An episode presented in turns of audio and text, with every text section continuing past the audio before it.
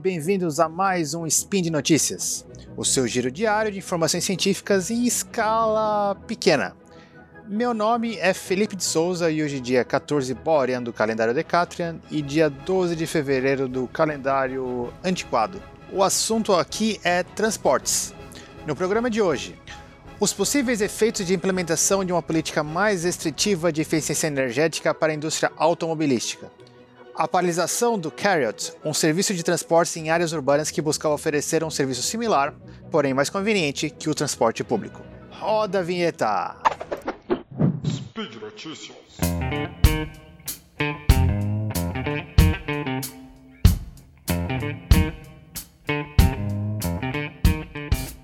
Esse aqui é um estudo de janeiro de 2018 que saiu no Renewable and Sustainable Energy Reviews de pesquisadores, vejam só, brasileiros.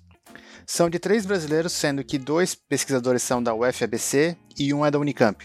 Pesquisadores brasileiros falando sobre temas brasileiros. O tema é interessante e relevante para os dias atuais. A pergunta que o estudo deles tentam responder é a seguinte: O Brasil deve implementar uma política mais restritiva para a eficiência de combustível de veículos? Primeiro, vamos exatamente ao que são políticas de eficiência energética e de combustível. Essas políticas são regulações implementadas pelos países para que se consiga aumentar a eficiência energética dos veículos vendidos. Uh, essas políticas começaram a surgir na década de 70, basicamente com duas motivações. Primeiro, a redução da demanda por energias não renováveis, e segundo, a redução de poluentes. Hoje em dia, o aquecimento global também entra como uma grande motivação para essas políticas. O programa mais conhecido é o programa americano conhecido pela abreviação uh, CAFE, ou CAFE. A ideia é relativamente simples. O governo americano define para cada modelo de cada fabricante qual deve ser o consumo de combustível para os próximos anos. Vamos supor que para o próximo ano o Toyota Corolla tenha que alcançar 25 km por litro a rodado. Se o Toyota 2020 alcança isso, ótimo. Se o fabricante consegue exceder a meta, por exemplo, 25,5 uh, km por com litro, ele ganha créditos que podem ser vendidos. Por outro lado, se por exemplo o consumo é 24 km por litro, uh, o fabricante tem duas opções. Uh, ou pagar uma multa proporcional a esse quilômetro por litro adicional em relação à meta, ou comprar crédito de outro fabricante. A ideia da política como um todo, portanto, é sempre chegar, é sempre ir aumentando essa meta de forma a conseguir que veículos cada vez mais eficientes sejam produzidos e comercializados. Esse caso uh, aqui que eu acabei de, uh, o caso americano é um caso de uma política mandatória. O artigo deles afirma que atualmente o modelo do Brasil é voluntário. O Brasil tem um, um, sistema de rótulo ou etiqueta que informa o consumidor sobre a eficiência do, do, do, do veículo que está tá sendo comercializado. É bem parecido com o que vemos com relação a refrigeradores e televisões. A ideia é que consumidores tomem decisões informadas na hora de adquirir o automóvel. Então ele pode ver o preço e pode também analisar qual é a eficiência de, desse, desse veículo. A ideia é nobre, mas a experiência internacional é que regulações mandatórias são mais efetivas para diminuir o consumo de combustível da frota. Inclusive, o artigo cita vários países que estão fazendo a transição de um modelo voluntário para um modelo mandatório. O que esse, estu esse, estudo fez foi exatamente analisar um cenário com base em uma série de premissas razoáveis, qual que seria o efeito de mudar uh, de um regime voluntário, como esse da etiqueta, para um regime mandatório de eficiência energética por um período de 20 anos aqui no Brasil. Em linhas gerais, os resultados mostram que seria uma medida eficiente, atingindo uma redução de em torno de 20% no consumo de combustível, sendo esses valores para carros compactos e subcompactos, é, com, com, proporções um pouquinho diferentes, mas enfim, a, em torno de 20% de redução, e uma redução também na mesma proporção da emissão de dióxido de carbono, ou CO2. O artigo mostra um gráfico que sugere que o custo de, cada veículo seria maior, mas a, análise custo-benefício mostra que esses valores seriam recuperados, tanto pelos clientes quanto pela, pela sociedade em si. Eles não analisam a, analisar é, diferentes cenários, mas a conclusão é que existem evidências que sustentam a mudança dessa política.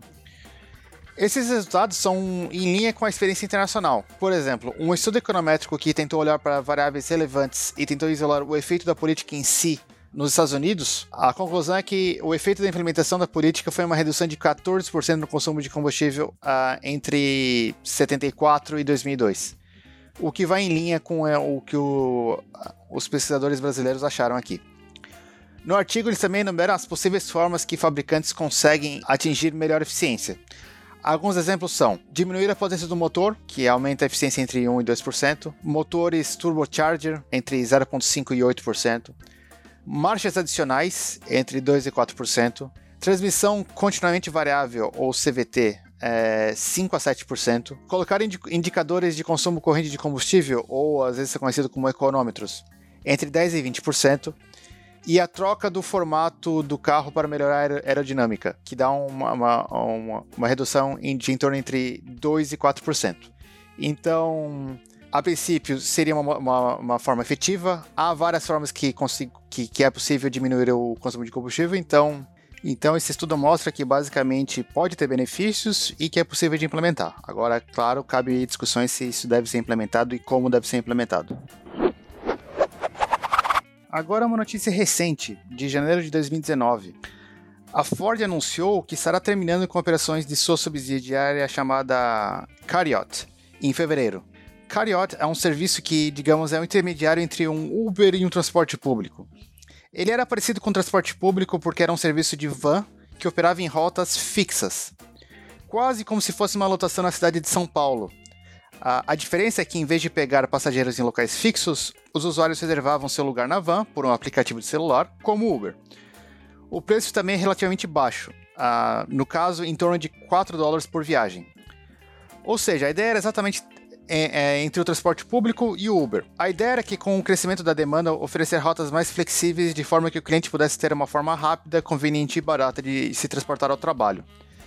Sem dúvida, a ideia é interessante, mas que infelizmente acabou não decolando, muito embora eles operassem em cidades grandes como São Francisco, Nova York e, e algumas outras cidades pelo, pelo mundo. A Ford não deu todos os detalhes, mas sem dúvida a fraca demanda foi o principal motivo. A única frase que eles colocaram seria: no cenário de mobilidade urbana atual, os desejos e necessidades dos clientes estão mudando rapidamente e que supostamente os, esse serviço não estava conseguindo a oferecer. Embora eles não colocam os motivos detalhados, eu vou dar o meu pequeno pitaco aqui ah, porque que o sistema não decolou. Basicamente, o Carriot, apesar da ideia de ser boa, estava entrando numa luta contra dois serviços difíceis de competir em custo ou flexibilidade. O Carriot competia com o transporte público, e o transporte público, na maioria das áreas metropolitanas, é, é subsidiado. Portanto, competir com o transporte público em cidades como São Francisco e Nova York não é uma tarefa fácil. Certamente o sistema de transporte público dessas cidades são fixos, mas não quer dizer que não sejam flexíveis. Passageiros podem ter múltiplas opções razoáveis para chegar em seus destinos a preços baratos e fixo todo mês. Portanto, seria difícil bater, é, difícil bater no preço e na flexibilidade com relação ao transporte público nessas cidades. Caso a flexibilidade e talvez um pouco mais de conforto fosse caro ao cliente, o problema seria o serviço como o Uber e Lyft. Esse serviço oferece uma flexibilidade muito maior a preços maiores. Porém, os preços não são tão altos assim, até porque essas empresas estão operando no prejuízo, ou de certa forma subsidiando a operação para atrair clientes.